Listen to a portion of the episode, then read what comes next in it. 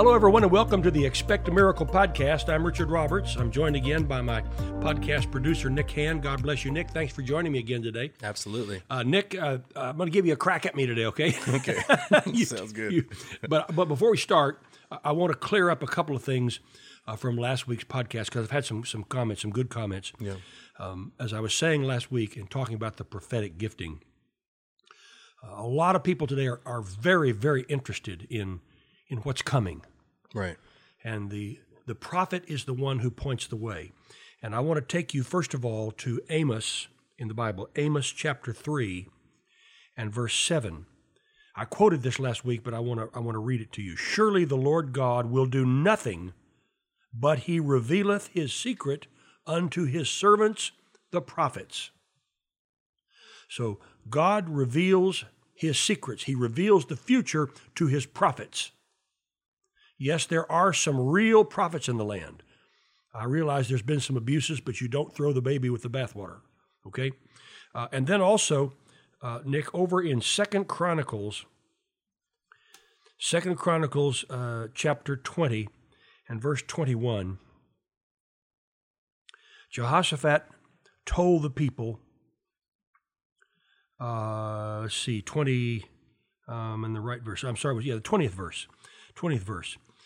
Believe in the Lord your God, so shall ye be established. Believe his prophets, so shall you prosper. Um, we have to have the prophetic voice in our lives. And uh, all through the Bible, we have prophecy, and, and much of it has been fulfilled, but not all. There are still prophetic words that have been spoken in the Word of God that have not yet come to pass. Uh, one of the prophetic words that Jesus uh, gave uh, is that this gospel of the kingdom shall be preached in all nations as a witness, and then shall the end come. There are still people around the world who've never heard the name of Jesus. And uh, another prophetic word is there's a great end time transfer of wealth that's coming. The Bible speaks of it, and it's coming. How else are we going to finance the great harvest of souls? so that every person on the face of the earth has an opportunity to hear about the saving, healing, delivering power of God through faith in His Son Jesus' name. It's going to take money to do that. And there's going to be a great end time transfer of wealth. And uh, God, the Bible says uh, that God uh, is, is going to do again what He has done.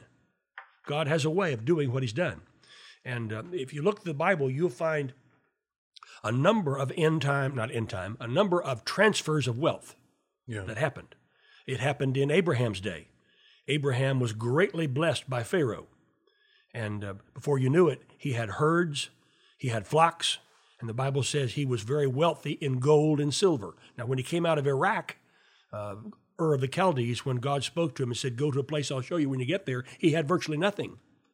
But God blessed him with finances. He also blessed his son, Isaac. Isaac was blessed uh, by, by, by the king as well. And the Bible says that Isaac, uh, Isaac uh, prospered and then became very prosperous. You read that in Genesis.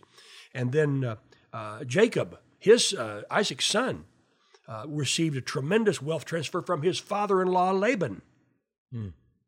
And then you see the transfer of wealth in the life of Joseph. Joseph, who came out of out of prison and interpreted the king's dream, and became a very wealthy man and uh, vice president of, of the nation of Egypt. You see, you see that happening. There are many examples uh, throughout the Word of God. Uh, and uh, look at uh, look at Moses when he brought two and a half million Israelites out of Egyptian bondage.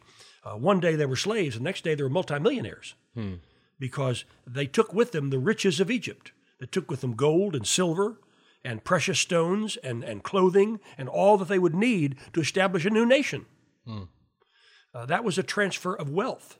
And there was another transfer that happened uh, in the lives of, uh, of four leprous men and also a great city. If you remember the scripture in the Bible, Samaria had been s- besieged by the Syrian army. And, and they were boiling the flesh of their own children. They were out of food. They had no, no water, no nothing. And Elisha stood, stood up and gave a prophetic word about this time tomorrow. What cost you a hundred dollars will cost you a penny. Hmm. That was a prophetic word. Right. And one guy didn't believe him. He said it'll never happen. And Elisha said, Yeah, it'll happen, but you won't eat it. Hmm. and there were four lepers who were sitting at the gate. They weren't allowed in the city because they were lepers.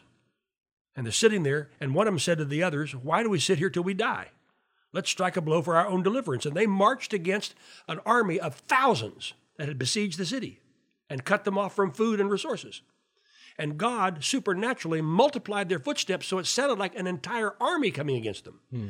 And the, the Syrian army fled in the night. And when they got to the camp, there was all the gold, all the silver, all the ammunition, all the weapons, all the food, everything that the city needed. That was a great wealth transfer. Not only blessing those four uh, lepers, but also blessed the city and brought them out of the terrible uh, situation they were in. And God's going to do that again. Yeah. The Bible says so. And it's, it's critical. It's important that we understand how important the prophetic voice is. And you know what? Uh, there are a lot of churches that are nonprofit corporations. Yeah. they, they don't believe in the prophetic. You know, they're scared of it. I remember once no names, okay? Yeah. Um, I invited the number one female gospel singer in America mm-hmm. uh, to come on my television program, and she turned me down. Now, this was back at, back at a time when I was the president of the university. She turned me down, and I didn't understand why. Why, why would she? Why would she turn me down? And so I called again. She turned me down, and I got her got her manager on the phone, and uh, and I said, I don't understand why. He said, Well, she's she's scared. Why? Hmm. She's scared that you'll prophesy over her and it will ruin her ministry. Oh, wow. And I said, Well, that will never happen. Uh, uh, the Holy Spirit's a gentleman. He would never say something like that that would ruin a person's ministry, a ministry given to, to them by him. He said, Well, she won't come on. So I said, Okay. So a few months later, uh, we got a contact. She contacted us, or her manager did, wanted to rent our building for a concert. Wow. And I said no. Did she ask why? Uh, and uh, they called back and said, "What do you mean no? You you you rent out that building all the time." I said, "Yes, that's right." Don't you rent it out to, to Christian and non Christian groups? Yes, I do. Uh, uh, we have a lot of lot of secular concerts that come in and, and you know and use the building, rent you know lease it out. Yeah. And why won't you let her? I said because with the water you get the wet. I said yeah. you don't want me, but you want what I've got. Uh-huh.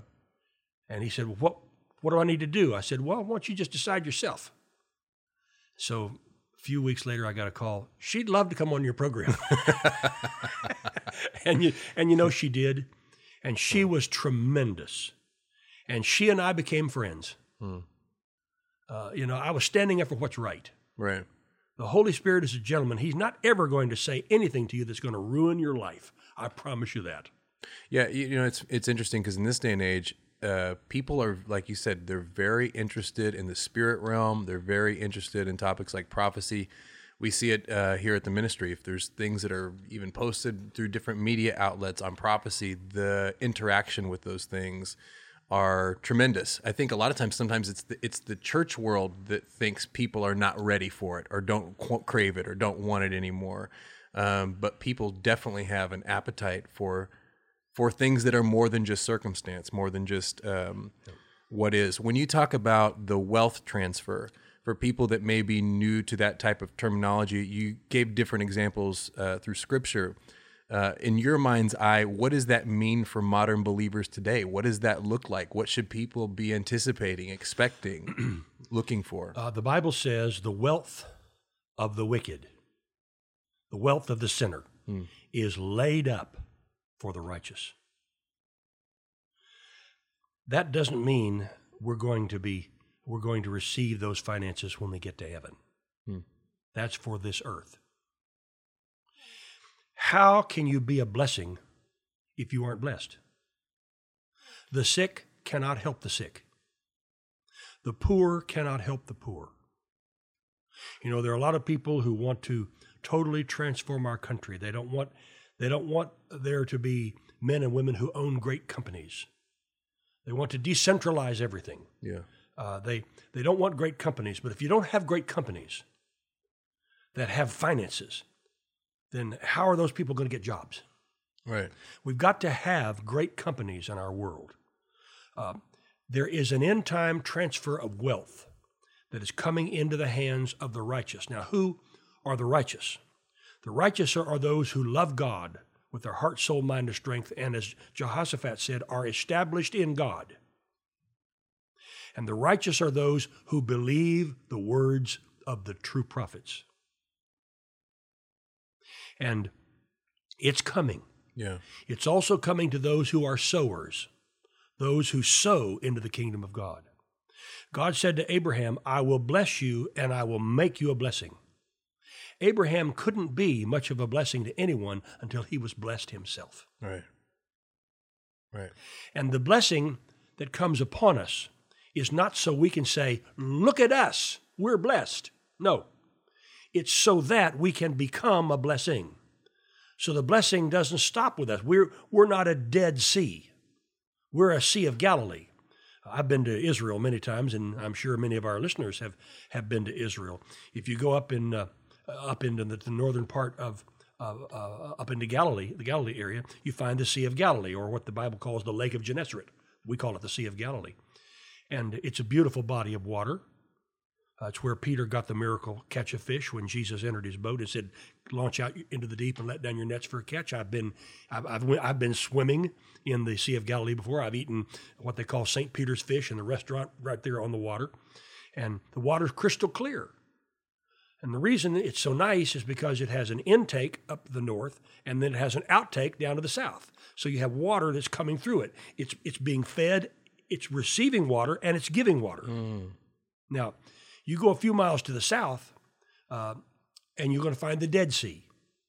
Well, the Jordan River, which flows in and out of the Dead Sea, flows into the Dead Sea, but it stays there. There's no outflow Wow. The water goes into the Dead Sea and dies. And that's why they call it the Dead Sea. And when you drive up to the Dead Sea within a mile or two, if you roll down your window, you're going to smell it because it stinks. The Dead Sea stinks. And the reason it's dead is because it only receives, it, has, it doesn't give out. Right. And there are a lot of Christians that smell. Yeah. they're dead because, because they're, not, they're not givers. And this end time transfer of wealth is coming to those who are sowers, who sow their love, their time, their money, their prayers, their smiles, their compassion, a pat on the back, anything like that. That's a seed Yeah. that you sow. That's who the righteous are. The righteous are those, and those who are established in God, and those who believe the prophetic voice of the Lord. I was going to ask You you. got me preaching here on this. That's what you do, preachers preach.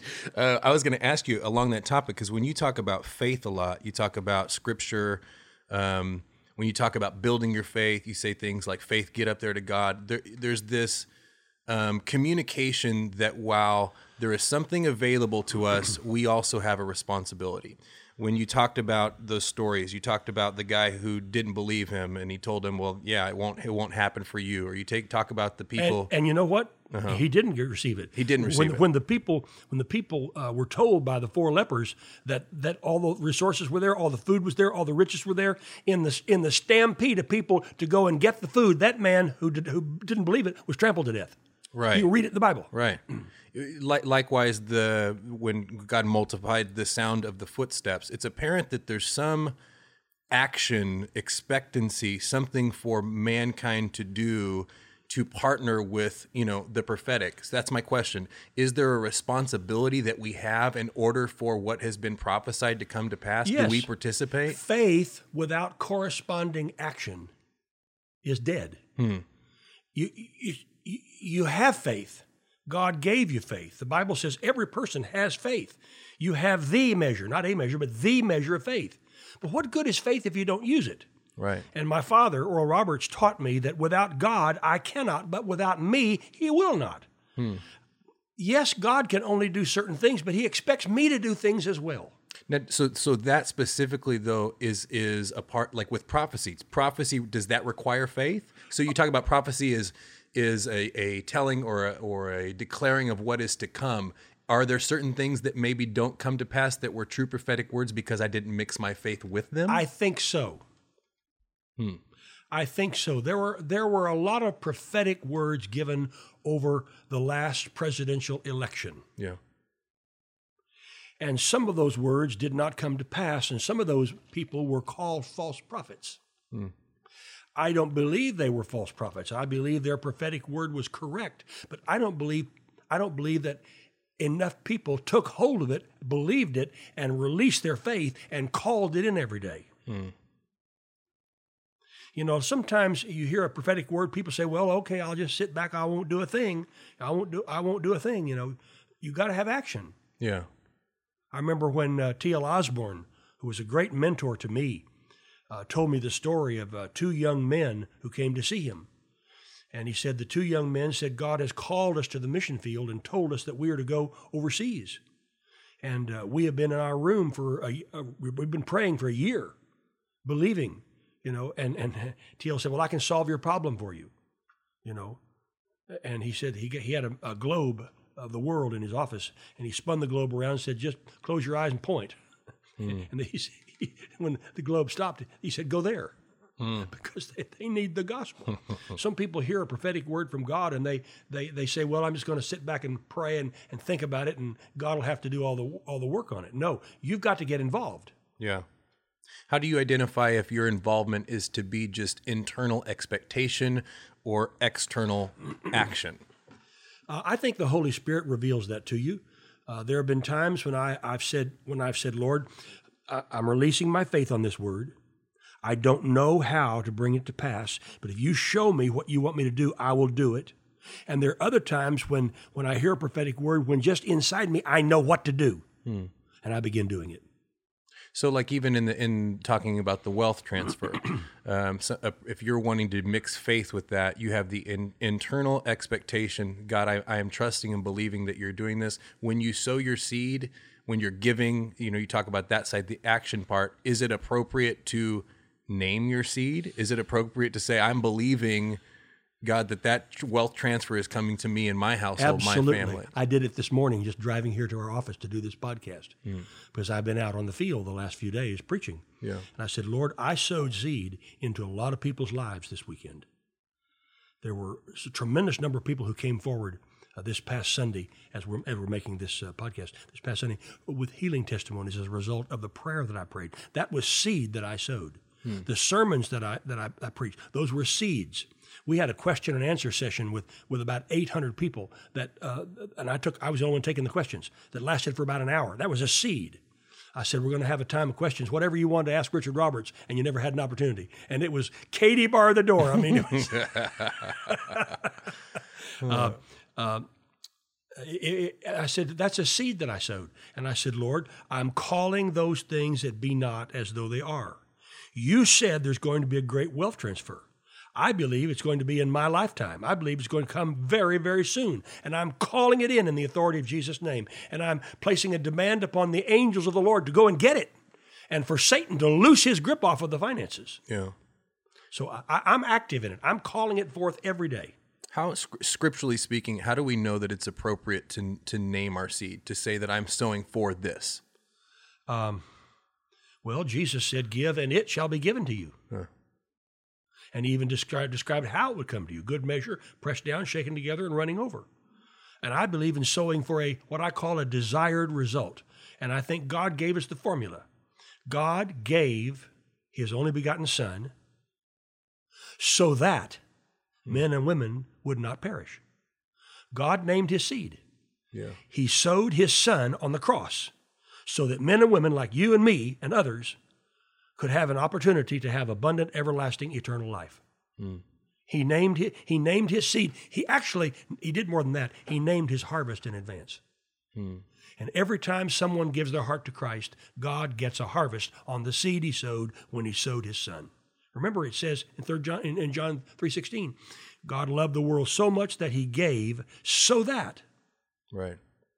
he gave for a reason, for a desired result. He gave so that men and women would not perish, but have, have everlasting life. It's really good. So so when it comes to prophecy, prophetic, is it your um, your take on it that people should, if it's a true word from God, we should treat it? Do we treat it the same way we do Scripture in the sense of joining our faith with it, stepping out on it? Well, if you are like me and you believe that the Bible is the Word of God, and if you are like me when you receive a true prophetic word that witness with your spirit, I think they're one and the same. Because God speaks in a number of ways. He speaks through the Logos, which is the written word of God, which I'm holding today in my hands. But he also speaks by Rhema, by a, a word, Yeah. uh, by today. So God, you, you, you- you can hear God's voice through the Word of God. and you can hear his voice supernaturally. So God is natural and he's supernatural. Right. He's naturally supernatural. But in the prophecy, though, would you say it would You know, always you be? get me talking about a lot of different things on this podcast. I hope uh, the people listening are having as much fun as I'm having today. You're so good at it. Nick, is- Nick, Nick- it reminds me of, of this service we had this past weekend. Um, I just opened up and let it fly. I Yeah. let everybody ask questions. Nothing, nothing pre-chosen. Some people do that, and you know they have cards. Oh, they're only going to answer certain questions. Yeah. No, I answered. I answered the That's questions dangerous. as they came. It is dangerous, so and they ask some pretty tough questions too. I'll ask and, this. and la- so do you. I know, I know. I'll ask this last thing, and we can wrap it up. but you know what? People, people like real. no, yeah. Well, uh, especially in topics like They want this. you to be. They want to see your vulnerability. They they want to see how you are. Yeah. You know, and we have a tendency to put these these men and women who were prophetic voices in the Bible. We have a tendency to put them up on the put them up on on, on a pedestal. Right. No, these were men. Yeah. These were women. They, they they were human beings. Yeah. You know, they they had problems. They they got angry. Elisha got so angry at Joash. You know, he died. Yeah. and they buried him and a, and a group came along behind and threw the body of a dead man in the same grave and when the bones of the dead man touched elisha's dead bones the man rose from the dead mm. there's power of god on an anointed person who has a prophetic gifting in their life Yeah. This may seem like a no brainer question to you as we kind of wrap up, but is there ever a time that a prophetic word can be accurate and not line up with scripture? No i don't think so. Uh, uh, because uh, god uh, god is not uh, two-faced. I believe that every prophetic word lines up with the bible. Now, if you just take a quick cursory look at the Bible, you may not find that scripture. But if you take the time and study, a true word of God will always be backed up by the Bible. And that's why my father taught me, Richard, in your ministry, don't do things that you can't back up with scripture. He said people can be upset at you, but they can't be upset because of what you're doing because it's backed up by the word of God. Yeah. I'll give you an example. One night, Lindsay and I were on television, this some years ago, and during that time we were doing our programs live. And we had a big audience. And the Lord spoke to me during the program and said, Put your hands up and ask people to come to the television set and put their hands up against your hands. And when I heard that voice inside me say that, I didn't know what to do my mind started working, and my mind said, "Now, God." Now I'm talking under my breath now to, Right. the, to the Lord. The program's on the air. We're live, Yeah. and I'm talking. I said, "God, I don't want to do that." There are a lot of people think I'm nuts already. I, I don't want to do something that's going to be misunderstood. Uh, you're going to have to show me that, God. And so I, dis- I didn't do it. I disobeyed. Wow. And when I got finished with the program, I called my dad. And I said, Dad, this is what happened on the program tonight. I disobeyed. I didn't do it. And I said, You taught me if you can't find this in the Word of God, don't do it. Because people, a lot of people think I'm crazy anyway, and I, I, don't- I don't want to. I don't want to confirm it. Right. My dad started laughing at me, and he said, "Do you remember the scripture in the book of Acts, where the Bible says God brought special miracles through the hands of Paul?" Hmm. And I said, "I've got a scripture. Yeah. I can back this up now with the Word of God." So the next night, on the air live, I told that story. And I didn't do what I what the Lord said last night on the program, and I called my father, just what I just told you. Yeah. Because I'm a I'm a vulnerable person. I, I tell I, I tell it all. Yeah. And, and I said, I want you to come up and put your hands up against the screen. And I said, now I want you to understand where I'm coming from. It's not because my hands are going to heal you, but my hands are going to become a point of contact to help you to release your faith. And Nick, there were so many miracles that night that came as a result of that. Not because of my hands or me, but because people had a point of contact to help release their faith when I prayed and healings happened. But I had a scripture to back it up with. And if somebody criticized me, I say, well, you, you, you're, you're not criticizing me. You're criticizing the Bible. You're criticizing the Apostle Paul because God brought special miracles through the hands of Paul. Wow. That's powerful. So I make sure when I hear a word, I make sure it's backed up by Scripture, or I'm not going to say it. And I think that's one of the great problems in ministry today, especially among young ministers who don't have a mentor. yeah. They don't have a spiritual father. Right. Paul said, We have not many fathers. He didn't say we don't have enough, he just said we don't have many. Uh, every young minister out there needs to have a spiritual mentor. And I've had those mentors in my life all these years who, who spoke into my life and held me accountable. Yeah. Uh, you know, I can remember times when uh, I would say something on television and my father would call me afterwards and say, Richard, I heard you say this on your program. Get your Bible and come up to the house.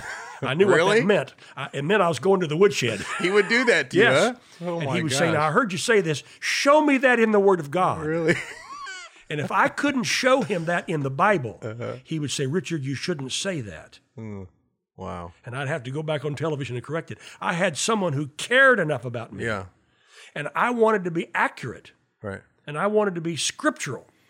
So I had someone watching out over me. Yeah. And and uh, my father was like that to me. Uh, uh, Kenneth Copeland was like that to me. Uh, Brother John Osteen, a great friend of mine, was was was a mentor to me. T.L. Osborn, like that, was a mentor to me. Kathryn Kuhlman was a mentor to me. All those and and others I could name helped me and and would call me and say, "I, I heard you say this. Explain that to me," and and they held me accountable. And one of the big problems I see in young ministers today is they have nobody holding them accountable. Right. They write books. They say all kinds of crazy things. They get crazy ideas. They write it in a book. They preach it in a sermon. They can't back it up with the Word of God. Yeah. And it turns a lot of people off. Oh yeah. Certainly turns me off. Especially with topics topics like this, the, the prophetic. So you, you make sure, any, any young ministers listening today, make sure what you say is not some new theology that you created or you heard somebody preach. No, no. Make sure it's backed up by the Word of God. Yeah. For for uh, preachers in this day and age, how do they how do they if they don't have that mentor in this in this day, especially with the emergence of Find the, one. How do you, how do you do that? Start looking. Will you mentor me? There used to be that. A, there used to be a an oil rig drilling company in Oklahoma.